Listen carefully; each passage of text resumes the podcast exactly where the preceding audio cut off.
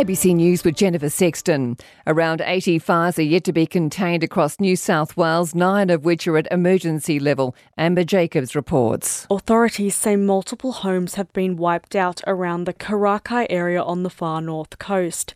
Yesterday, 17 fires reached emergency level, with almost 100 fires burning out of control. RFS Commissioner Shane Fitzsimmons says he's never seen so many fires burning at an emergency level at the same time. This drought is having a profound effect. We've never had the number of fires burning at an emergency warning alert status. Bushfire authorities say they have received multiple reports of people trapped in their homes, with fire crews struggling to access certain areas. Meanwhile, Queensland authorities have issued an emergency warning for a fire on the Gold Coast that's impacting the lower Beechmont area. The RFS is urging residents to leave now.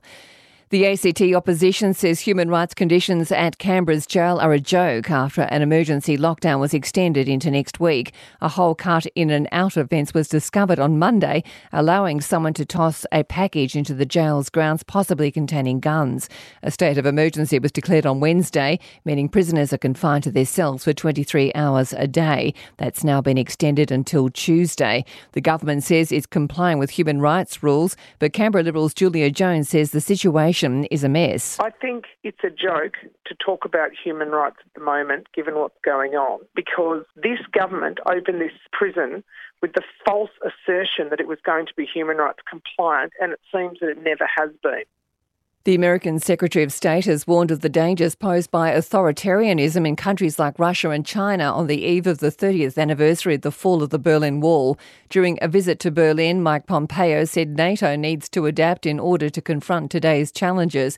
However, Mr. Pompeo laughed off recent suggestions from the French President Emmanuel Macron that NATO was brain dead. He's urged Germany and other allies to stand together to deter the threats and defend hard won freedoms. We must recognize that free nations are in competition of values with those unfree nations.